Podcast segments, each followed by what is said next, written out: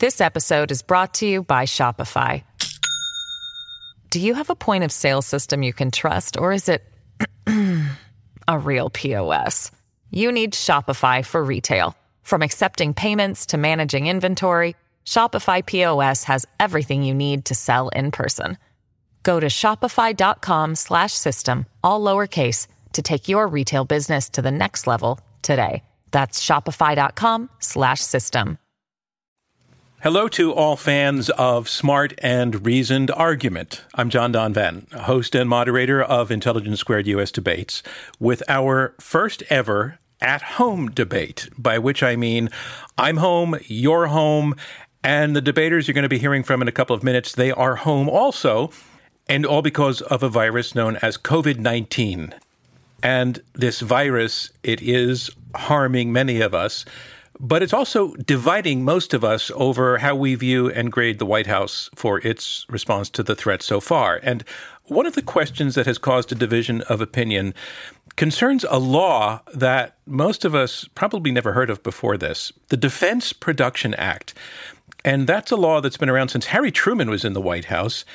And it gives the president extraordinary powers to force private companies to manufacture and sell to the government what the government says it needs in order to guarantee national security.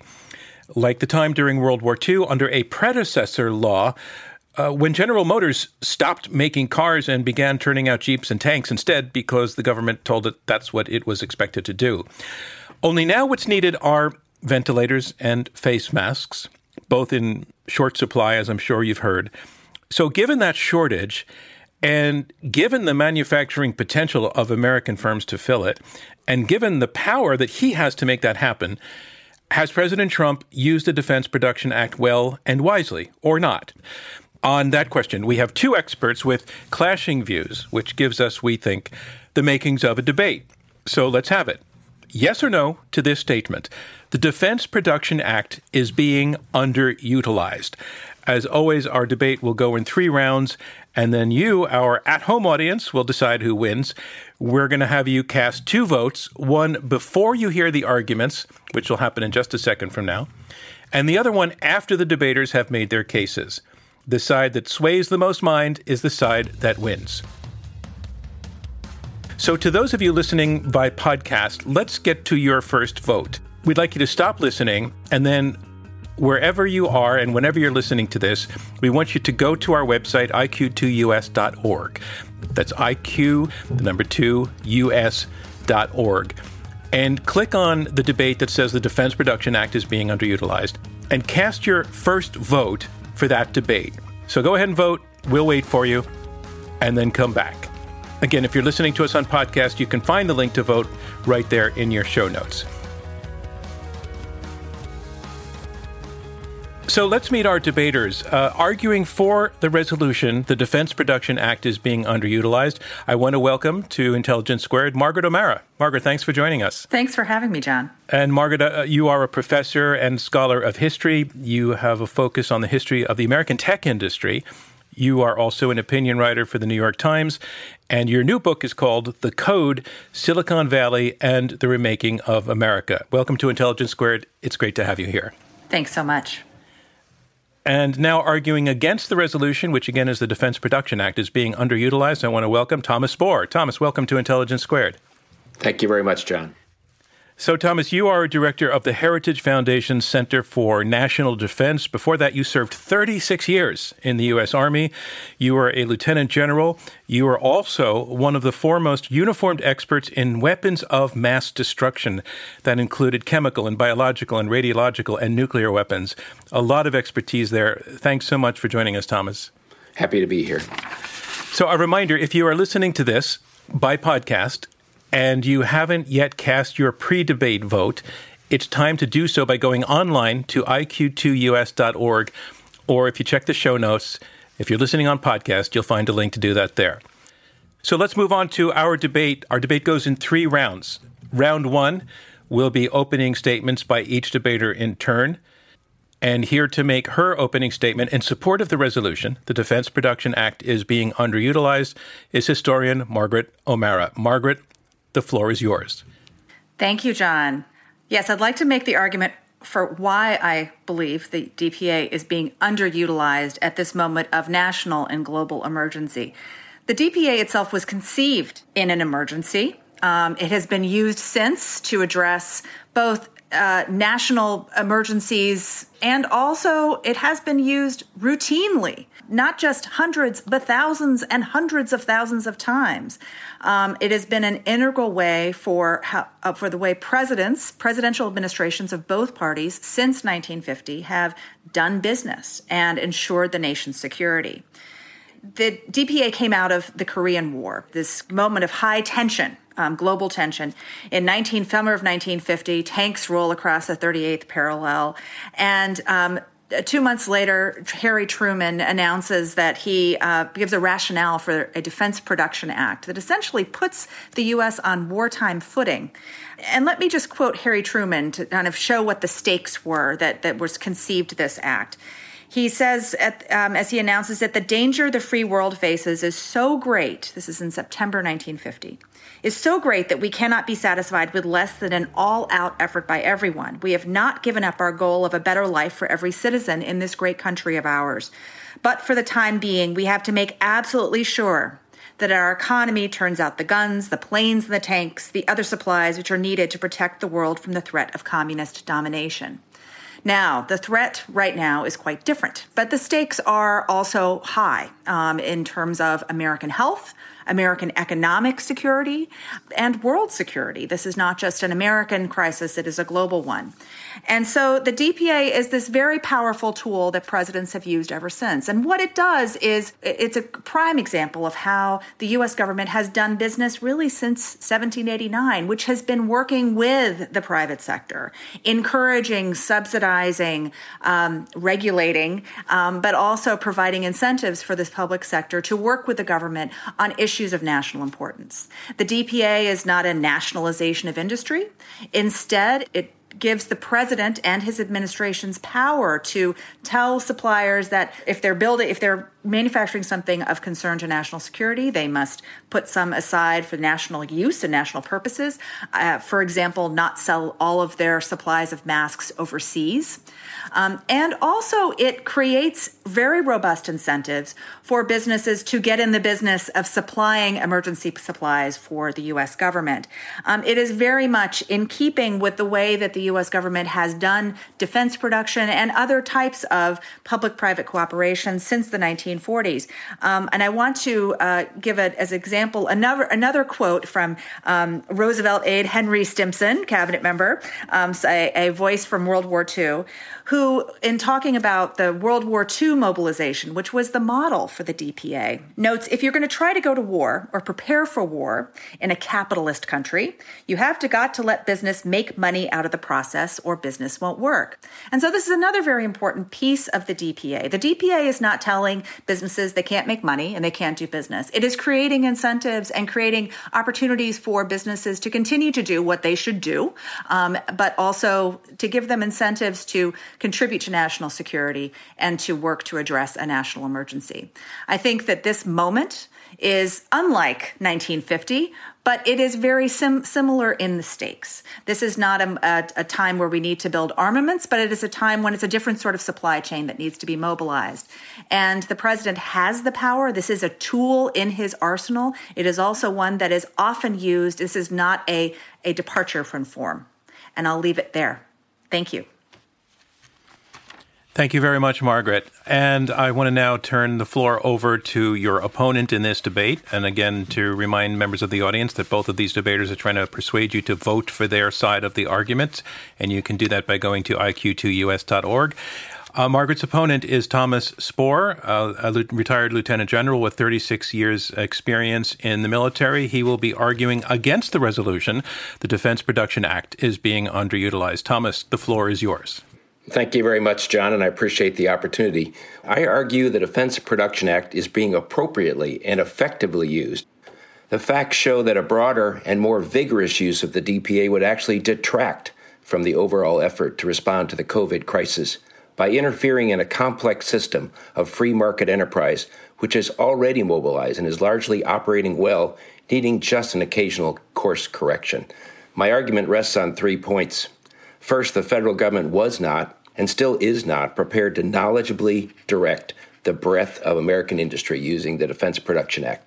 Indeed, an, an immediate effort to jump in and use the DPA to direct American industrial efforts would actually hamper the ongoing effort. It took 18 months for this country to mobilize during World War II. We only have weeks for this crisis. Further, in a crisis, it's best to capitalize on your strengths. And while Washington, D.C. excels in arguments and policy and regulations, it's miserable at actually directing individual actions. Even in World War II, as Professor O'Mara mentioned, the United States relied on voluntary free markets to get the goods and the, and the materials it needed. It did not compel, it did not direct, rather, it encouraged and incentivized. Well, this doesn't mean that the federal government should sit on the sidelines in this crisis. It has a critical role to play in, in information sharing and adjudication. And when they see a situation where maybe a state is bidding against another or somebody's hoarding something, they absolutely should step in. But it doesn't require the DPA to adjudicate those types of problems. Second, I would argue American industry is already mobilizing. They continue to respond to meet this challenge without being directed by the federal government using the DPA as a hammer. Nobody wants this crisis to end more than American industry. They're losing billions, but rather than waiting, American industry is conducting one of the largest voluntary mobilization efforts in our nation's history. America is going big, only it's being driven by market need, innovation, and patriotism versus government order and edict. In the last month alone, hundreds of companies, without being told, have looked inward and asked themselves, how can they contribute? You see in the news every day companies making face masks, hand sanitizer, ventilators, and other items that they weren't making even days ago. Hanes Underwear making face masks, Bacardi making hand sanitizer. There are over 8,000 companies in the United States who have shifted their production lines voluntarily to the COVID response. Why? Maybe they saw a profit, maybe they saw a way to contribute, or both. Either way, it's best for America. Third, and finally, the federal government has indeed used the DPA, but as sparingly and as leverage to persuade and encourage American business. And that's the right level. Within a few days of invoking the DPA, they used it to direct 3M to make masks. They used it to gen- uh, direct General Motors to start ventilators. They intend to use the act by exception, but that's appropriate. There are 6,000 hospitals in this country, thousands of business Free markets connect those customers and clients best. That's what I'm seeing today, and that's what happened in World War II. The DPA is an important tool, and the administration is using it wisely but sparingly, and a broader use would in fact detract from the current efforts. Thank you, Thomas Spoehr. And that concludes round one of this Intelligence Squared U.S. debate. We'll be right back with more on the Defense Production Act. This episode is brought to you by Shopify. Do you have a point of sale system you can trust, or is it a real POS? You need Shopify for retail. From accepting payments to managing inventory, Shopify POS has everything you need to sell in person. Go to shopify.com/system all lowercase to take your retail business to the next level today. That's shopify.com/system. This is a special at home debate from Intelligence Squared US. Is the Defense Production Act being underutilized? Let's get back to the discussion.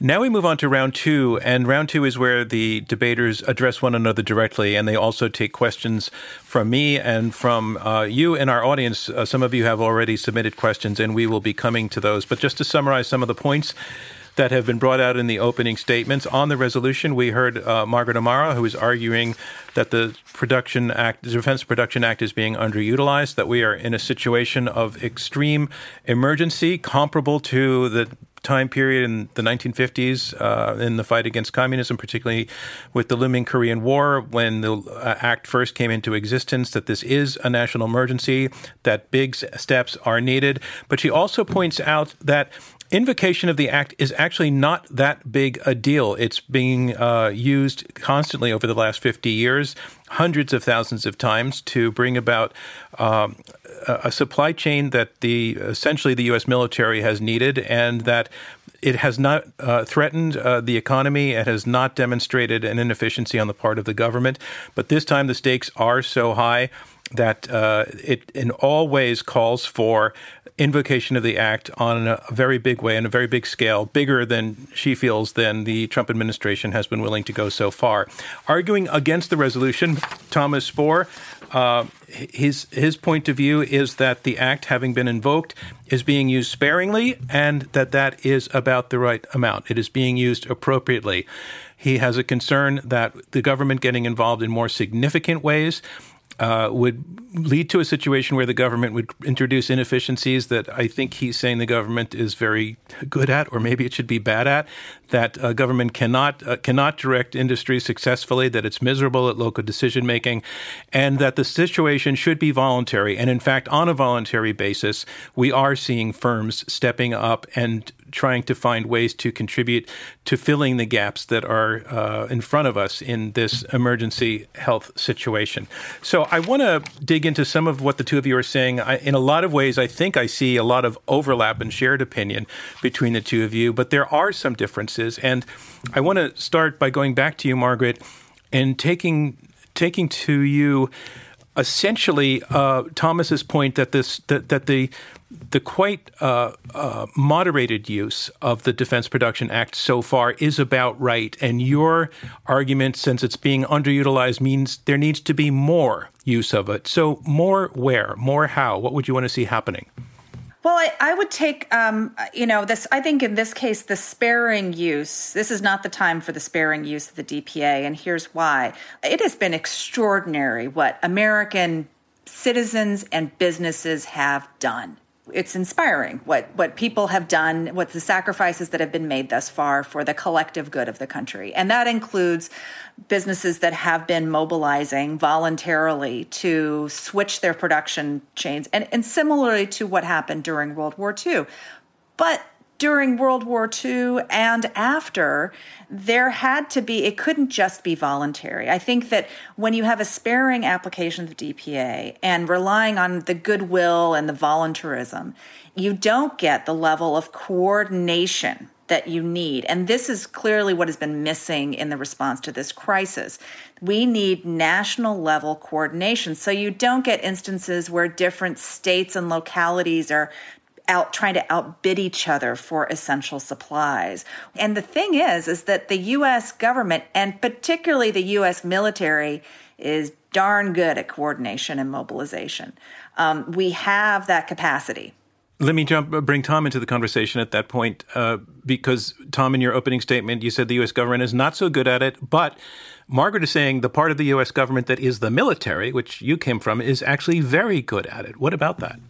Yeah, so the United States military has a lot of discipline, a lot of organization, and, and that's useful in a crisis. You know, and so I guess what I would say is uh, you've talked about the need for coordination, and I agree. There needs to be a coordinated effort.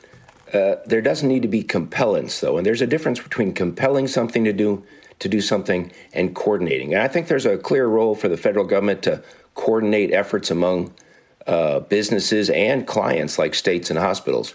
That does not mean that they have to be compelled. And that's what the Defense Production Act is, is compellence and direction versus informal coordination and talking about where is the need greatest. And I think this country was set up and, and has run well using voluntary methods, connecting free market customers and producers. And I, and I don't think in this time of crisis that we ought to depart from that uh, tradition. So, Margaret, what I hear there from Thomas is is, a, is some faith in some faith in private industry to figure this out and also to do the right thing.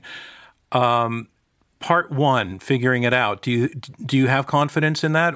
I mean, I would assume not, because you're you're suggesting there's a need for external direction. Yeah, I think it's really difficult for private industry to figure it out. Look, I study the tech industry, um, um, whose largest companies are very good at operating at scale, but we're even seeing, um, you know, a company like Amazon, for example, that has been you know legendary for its ability to deliver products quickly and and and have everything in the in their store at all times is now um, overwhelmed by the scale of this crisis. And i think there's a bit of a sort of the, the story of the blind man and the elephant right? You, the, the advantage that the federal government has and um, is this ability to see all the you know a capacity to see all the different moving parts and and and direct them accordingly. If you have for all of the you know efforts of and you have companies, you know, I'm just again singling out this the tech industry alone. You have, you know, Microsoft doing massive efforts to source masks and and other supplies and ventilators. You have Apple, you have Salesforce. They're, you know, Mark Benioff, the CEO of Salesforce, is posting pictures on Twitter of these deliveries of these, you know, big big uh, truckloads of things to hospitals. But it's happening at a it's still at a micro level that as big as our tech giants are or our biggest companies are gm they are not at the you know they're not at the scale of the federal government uh, you know one of the ways the federal government works and i think this is part of the secret to um, the american entrepreneurial man, uh, magic is that it often operates as a government out of sight. It is doing work, it is incentivizing, working with the private sectors in ways that we don't really see, in ways that may might seem voluntary. Um, they, they, kind of operate the, the, the place between voluntary and coercive, but I wouldn't say that it's been this light hand. I mean, and and this extends beyond you know further back in time, going back to the construction of the Erie Canal and the construction of the Transcontinental Railroad and all sorts of other things from the nation's founding forward that really built this nation and created capacity. Um, have been these public-private partnerships that have been more than just hey, private industry, this would be a nice thing for you to do. Why don't you do it? Tom, we, we have the we have the episode where already the White House objected when 3M was going to ship some of its uh, face masks to a, foreign customer, Canada, and they were told not to. Does that seem to you, in terms of sparing use, does that seem to you an appropriate or inappropriate intervention by the government in the way 3M does business in this situation? Yeah, and so I, you know, I don't want to get into whether that was the right call because that is a, a, a, big issue. But I think you know, so in that case, they used the Defense Production Act. They said don't do that, and they're telling companies that are overseas ship your products to the United States. And so it's a an America first kind of uh, idea. That at least is a sparing use of the Defense Production Act, and it serves as an example. And that's the part I liked about it the most. The administration also singled out General Motors very early on and told them, hey start making ventilators as fast as you can. And they, in fact, did ramp up their production. They didn't need to tell the entire industry to ramp up. Once, uh, once everybody in the industry saw what was happening to General Motors, they all got on board quickly. And that's what I, that's what I liked about it. I call it the Ned Stark effect. When you cut off somebody's head and put it on a pike, people get that message, and that's that's kind of what happened here. People weren't sure which way to go. Then they figured out uh, the administration was serious.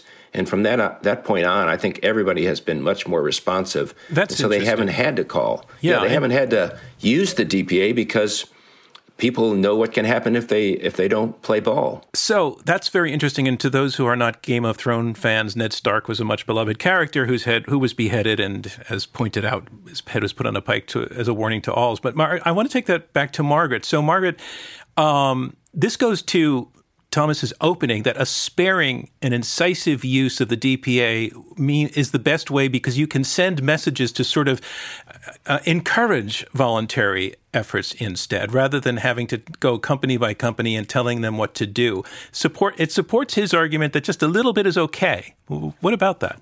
Well, I think this goes to you know the substance of the DPA itself and what it does and doesn't do, and like um, many other laws in America programs like it in American history. It's kind of this combination of carrot and stick. Um, again, it was modeled on the War Powers Act of that the, the, the, Roosevelt administration, Roosevelt and Truman used during World War II, um, which were a combination of you got to do this. Okay, Henry Ford, stop making passenger cars. You're making jeeps now. Um, or you're making airplanes, um, but also um, it, it, also also a lot of incentives. You know, we're going to build the factory for you, and we're going to be your customer and we're going to guarantee we're going to buy these from you. And so I think that's, you know, that the concerns about overuse of the DPA um, are uh, kind of drawn from a, a, not quite realizing that it's it's a very powerful tool, but it also is one that isn't about nationalization of industry. And again, I think scale has been part of our problem here and coordination at a national level for a national problem. And this is um, you know, look, COVID 19 is touching every state and region. It's not something where you have a, um, you know, a terrorist attack that just affects two or three cities, for example, as we as ex, was experienced in 2001. You have something where the the the pain that the danger is everywhere. That's and it's comparable to. Um, you know where we where we do need to have a a national level approach that is you know, yes, I and I like I'm a Game of Thrones fan too, and I think the Ned Stark example is a good one, and that is one of the things the president and his administration can do, but it is part of a larger array of powers um, and ways in which the president and his administration can work with industry to address this crisis. Tom, do you have a response to that, um, or do you? Yeah, you, uh, yeah, go ahead. Yeah, no, I mean, I just, you know, the scale and scope of this issue is so big that unfortunately, you know, I worked in the federal government, the Army, for 36 years, and the federal government has got great civil servants in it. At the start of this crisis, they had no idea who makes ventilators, who makes masks, who makes hand sanitizer. And so these are people that on their normal daily lives make laws and regulations and advise Congress and the president they don't have a handle on American industry. And so for them to go from a, a standing standing stop essentially to you know the calls for the president to start using the DPA started almost the day he announced he was invoking it. And uh, I just think it's extraordinarily unrealistic to think that people whose day jobs are have nothing to do with masks and ventilators the next day will start picking up the phone and and barking out orders to the American industry and when they find a problem, like General Motors, who they did not think was responding, you know, they they shot them in the head. But uh, I just don't think a wider and broader use. These supply chains, these hospitals, they already had well developed ways of getting their masks and their gowns and their uh, face masks. To, to interfere with that before you fully understand the ecosystem, I just think would have been the wrong course of action. Margaret, could you give an example of of a potential use that you think should have been made by this point, maybe targeted to a specific sector, a p- specific company for a specific need that where you think that the act should have been, you know, used used fully, but hasn't yet. Mm-hmm. I think one place where it it it would really be useful, and I and and you know would have been useful before now, but particularly useful now, is in the um, the components of what makes a COVID nineteen test. Um, what the U.S. really needs is we need universal testing. We need wide. We need much more testing than we have, um, and that the DPA could be invoked not just for to get the nasal swabs and the reagents, which again, and, and I should point out that one of the challenges, and this is something that the Defense Department and FEMA and other agencies that use the DPA routinely already encounter.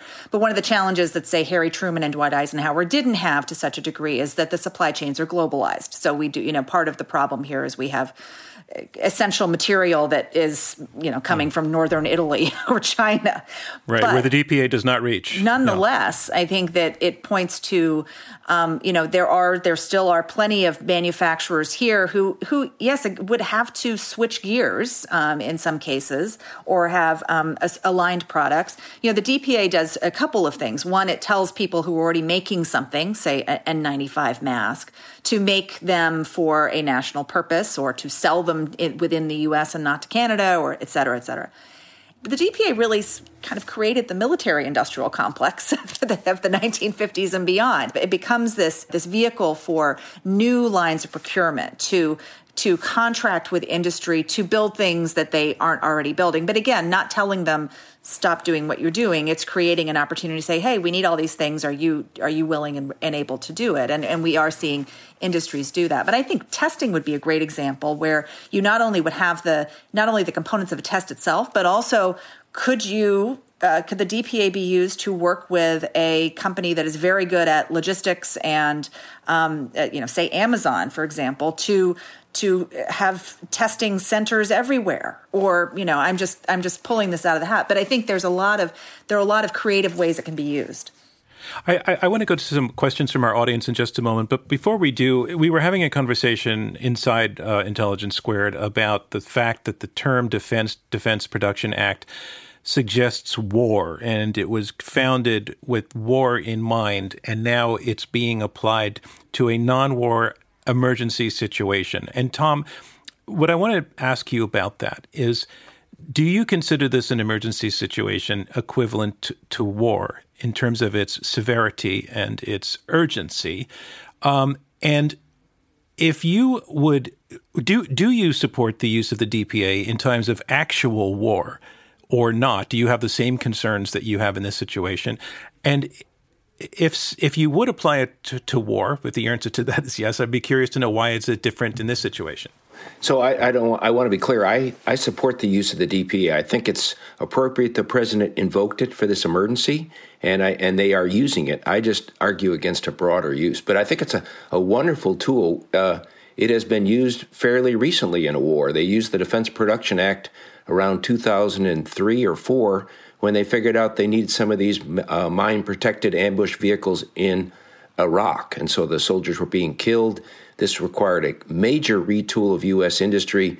Uh, they went to seven uh, essentially truck manufacturers and said, "Start making MRAPs today." Uh, it's a it's a perfect. Can I yeah, can, can, I jump in because I, I may have conf- I may have confused with the question, and what I'm really asking is, uh, given the example that you just used, of a, a situation of armed conflict, are you comfortable with more leeway in the use of the DPA in a time of armed conflict as opposed to its use now when we're talking about manufacturing not weapons but uh, but but but you know protective gowns and face masks.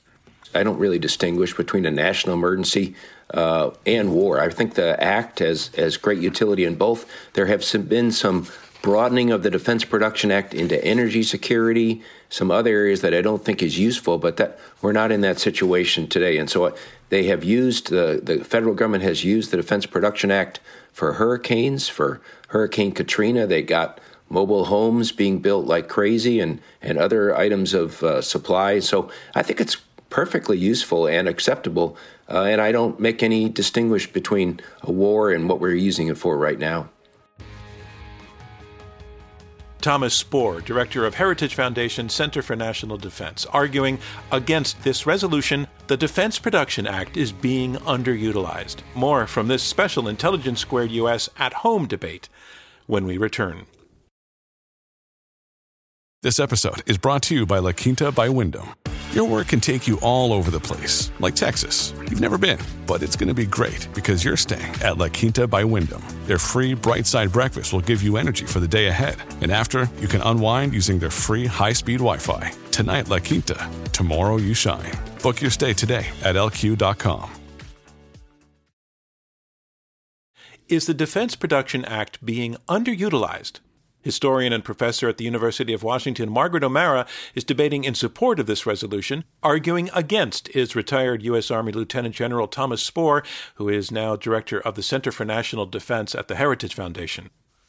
We're now in round two of this special at home debate, meaning I'm at home, Tom and Margaret are at their homes, and you, our audience, I'm hoping you're at home too. In this round, debaters take questions from me and from listeners at our website iq2us.org. That's right, our at home audience sent in a handful of questions for our debaters. You're going to be hearing those in just a second. But before that, I want to let you know that in the future, we would love to hear from you because we're going to be hosting a range of debates in the next several weeks. Topics like whether we're now living through the end of globalization, we're going to be asking whether China is going to emerge from this pandemic stronger, and whether gene editing could be a solution to this disease. To have your voice heard on these topics, and I mean literally heard, visit us online and sign up for our mailing list. We would love to hear from you. Okay, back to audience questions on this resolution. The Defense Production Act is being underutilized. I, would like to go to some audience questions now, and there's uh, one that came in from Portland, Oregon, from Allie. She asks Given that states have been left to bid against each other for medical supplies, are there any statutory guarantees regarding equitable or fair distribution of supplies produced under the Act. Margaret, any knowledge on that? That is one? a great question. I don't know. Tom, do you know? I, I don't know. Well, no, it, it, it really defers to the executive, the president, yeah. to kind of decide to do what he does best. And I would just add that I don't think that distribution of supplies should be fair or equitable. They should be, you know, so right now we should be sending an extraordinary amount of supplies to New York City and the other hotspots and other places like Montana where there's just a few they should be mm-hmm. just getting by. And so I think we, we're not we're not seeking a fair and equi- equitable uh, distribution of supplies. I would agree on that. Our next question comes from Daniel, who is in Tallahassee, Florida. Daniel asks if Trump does fully utilize the Defense Production Act, is he strengthening the case for socialism? And is that a bad thing for the U.S. healthcare system's failures? Margaret, you already said the DPA is not nationalization, but I think Daniel's asking a question that is on a lot of people's minds. Is it is it a step towards nationalization? Mm-hmm. Does it so violate the tenets of free enterprise that it's a step towards yeah. socialism? Um, well, I guess I would turn back to Dwight Eisenhower, who was a proud capitalist, definitely not a socialist, um, conservative Republican, um, who was um, really saw the had a very pragmatic sense of you know this is a tool the the DPA and the the U.S. government's working with industry for defense purposes and at the time of Eisenhower's era it was for you know strictly for national security purposes that uh, military purposes was something that was necessary that was that needed to be structured in a way that did not interfered so much in the workings of the private market and private industry so that it squashed that and effectively nationalized or socialized industry. And so the DPA actually started off with some pretty bold, expansive um, provisions in it that had to do with wage and price controls, and um, which were instilled in 1950 in the Truman era, in part because of anxiety about the return of the Great Depression after the end of World War II, that that there were, you know, they wanted to make sure that the U.S. economy was being well served and that wages were not going to be depressed and inflation would not run rampant. Eisenhower rolled those back, and and so the DPA, as it stands, has kind of had this. Again, it's expansive, but it also has guardrails. It's it it's a it's it's a lot less socialist sounding than it used to less, be. I and it, saying, yeah, but. and it's it's yeah. It, I think to call it a step towards socialism is an, is a misread of it. Well, Tom, what do you think on that question? I don't know about socialism, but I would say that a wider and broader use of the Defense Production Act kind of goes against their tradition and what has made our country so successful. And so our our country has really uh, been founded on entrepreneurship and innovation and people figuring out how they can make a better mousetrap and that type of thing. And so I think we are seeing that happening across uh, the country. And So I, I would say not socialism, but but a wider broad use of the DPA is not really our you know our hallmark of this country, where we where customers and producers self connect themselves in our system of free enterprise, and that's what's that's what helped us win World War II, and that's what made this country great. Let's bring another questioner in, Tina from New Jersey.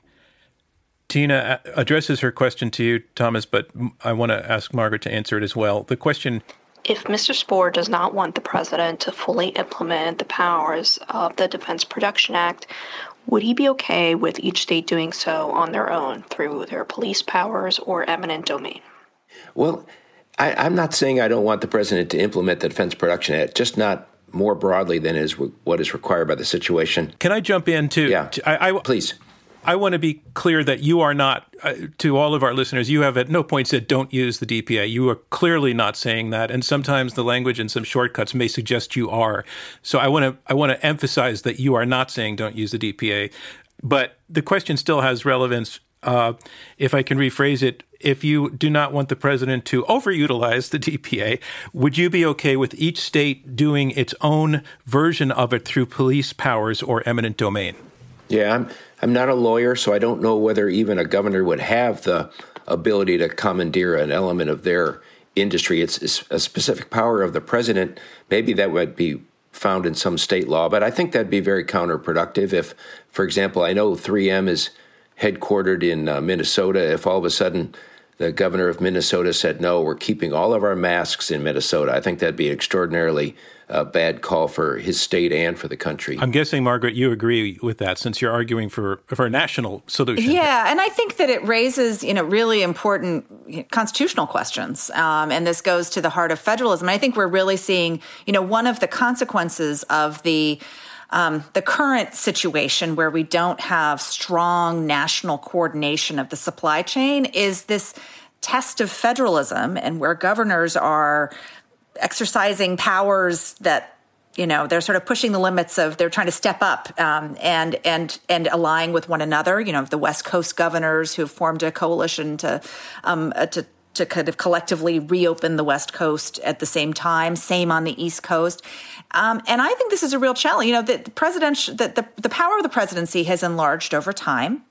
But if we go back to 1789 and George Washington, you know, the DPA is, uh, although it's a lot more than George Washington had in his arsenal, is is very in line with the, you know, the core, you know, why the presidency exists and why we have a, a president's American presidency for things that states cannot do. That if the states did it alone, it would be counterproductive. All right, thanks, Tina, for your question. This one was sent in to us by Savannah in Seattle, Washington. What are the other countries doing to ensure medical supplies are available? Is there another model we should be looking at? Has either of you looked at what's happened in other countries where industries have the capability to produce these things and the government does or does not have the ability to command those firms to produce what's needed. You know, if we look at China, for example, the Chinese government owns most of the actual manufacturing, so they can give orders right away that situation is not going to be reproduced in a lot of other places. But looking overseas, are we seeing something that works better than what we're doing right now with the DPA invoked and used to the degree that it is or is not? Yeah, well, with the caveat that I'm a specialist in American history and American politics, but the great irony is that the U.S. used to be the best in the world at this sort of thing, um, and and still I think has the capacity to do that, and for so long was the world leader and kind of leading the rest of the world and and responding to emergencies overseas very effectively. Um, I think one place to look at is is not China, as you observed, but Taiwan. Um, Taiwan has done a um, remarkable job and really a very preemptive job. I have um, friends who've been living in Taiwan during this pandemic, and they describe what the testing regime and the taking your temperature every time you pass a doorway of anything, um, how that's been in place for so long, and a real a system set up in a again an economy that is different than ours, but also not China. Um, I don't know if we have a, a perfect comp elsewhere in the world. I think countries everywhere are struggling. Um, and part of the challenge, too, is the globalization of supply chains. The question also points to a bigger question that all of us must grapple with wherever we stand on the DPA, which is, or the use of the DPA, is that this is a global pandemic with a global supply chain, with global impacts. It, the U.S. is suffering, you know, is, is experiencing what it is because it's a globally connected society. You know, I hear I'm here in Seattle, which was an original hotspot, in part because we have SeaTac Airport with all of these long haul flights coming in from all over the world. So we need to recognize that that is, and and you know, an internationalism is something that came out of the crisis of World War II um, and the Cold War, um, and I think we need to recognize that there is there are these interconnections and we are operating in, at a global scale, not just a national one. Well, it certainly complicates it, and I want to bring the question back to Tom, where where Margaret said she doesn't think there's a perfect comp for or a perfect example of some how we could be doing it differently. But do you agree? Have do you see anything out there that serves as a model or less, a place where we can take lessons from?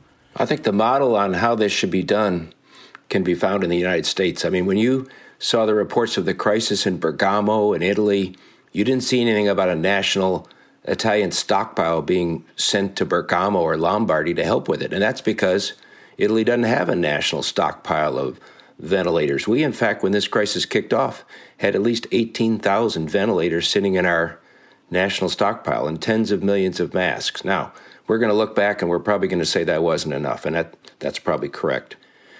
I wasn't really sure how medical equipment worked, so I looked it up. And the, the requirement is that employers are supposed to provide their employees the necessary protective equipment for whatever their job is, which means that United States hospitals are supposed to have a sufficient stock of protective equipment uh, to provide their employees. And so Is it easy to keep that number of supplies on hand in an average U.S. hospital? I'm sure not. I think most U.S. hospitals are operating right on the cusp of insolvency or, or profitability. But nevertheless, I think if you're looking for an example, I think the United States is about the best you can find in terms of a, com- a country that responded well to this crisis. All right. I want to thank uh, our audience members for their questions, and that concludes round two of this Intelligence Squared U.S. debate, where our resolution is the Defense Production Act is being underutilized.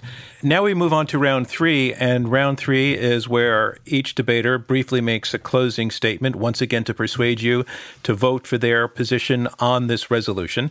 Margaret O'Mara will go first, arguing for the resolution. Margaret, the floor is yours.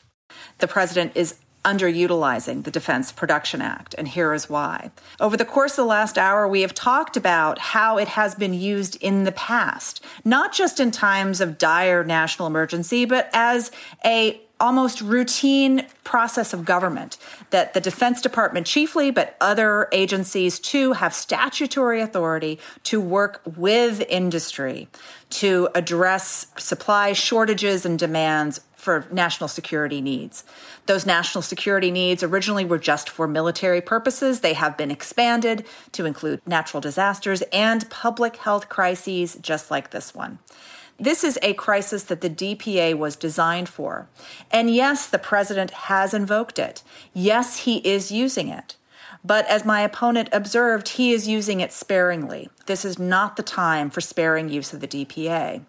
The DPA is something that does not present a danger for, of nationalization of industry. It is not a step towards socialism.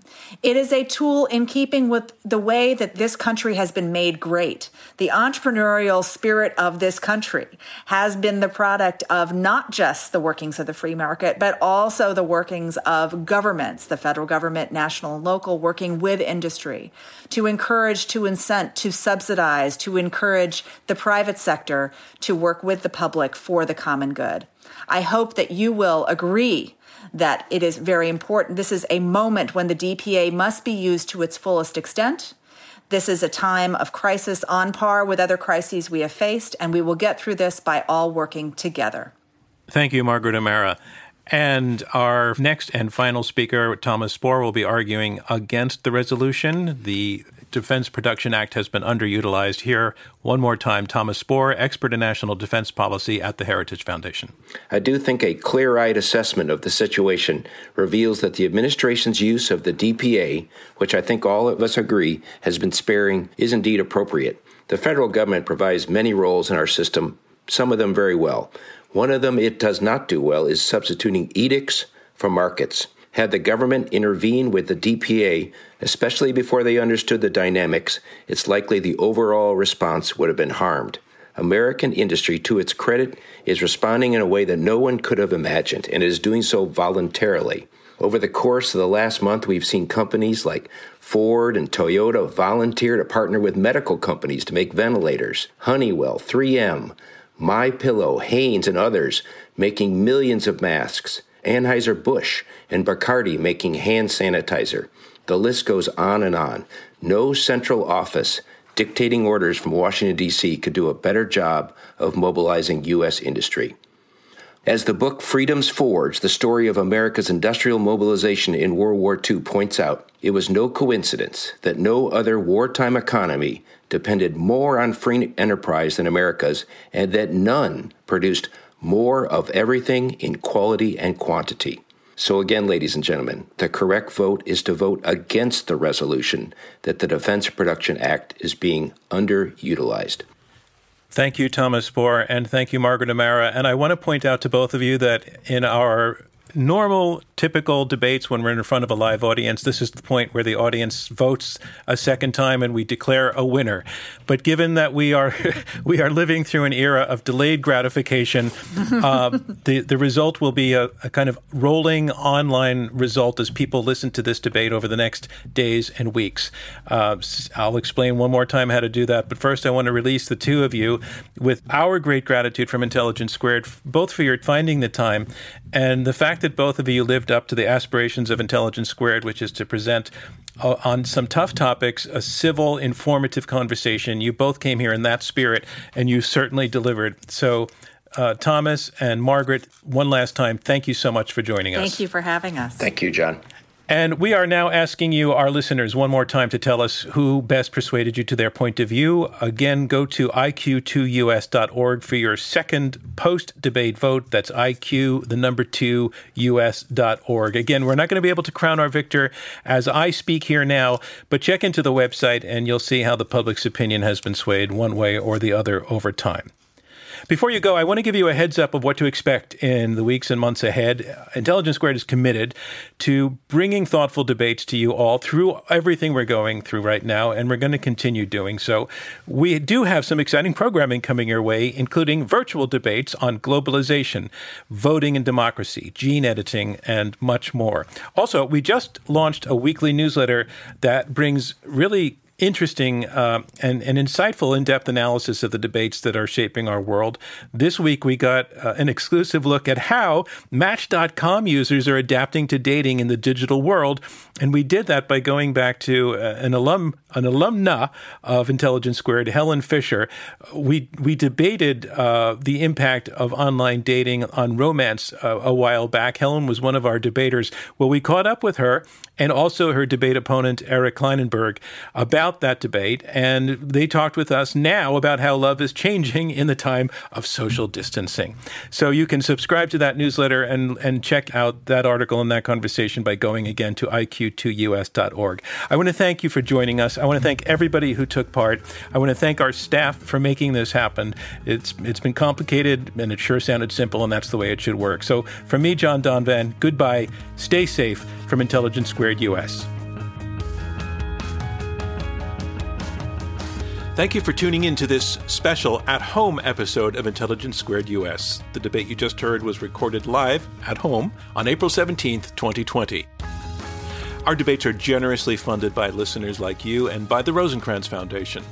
Also, all at home, the Intelligence Squared US team, Clea Conner, CEO, Amy Kraft is Chief of Staff, Shail Mara is Director of Editorial, Connor Kerfman is our Creative and Marketing Strategist, Jennifer Zelmer is Senior Researcher, Aaron Dalton is our Radio Producer, Robert Rosenkranz is our Chairman, and I'm your host, John Donvan. Thank you so much for joining us. Without the ones like you, who work tirelessly to keep things running, everything would suddenly stop. Hospitals, factories, schools, and power plants, they all depend on you. No matter the weather, emergency, or time of day, you're the ones who get it done. At Grainger, we're here for you with professional grade industrial supplies. Count on real time product availability and fast delivery. Call clickgrainger.com or just stop by. Grainger for the ones who get it done.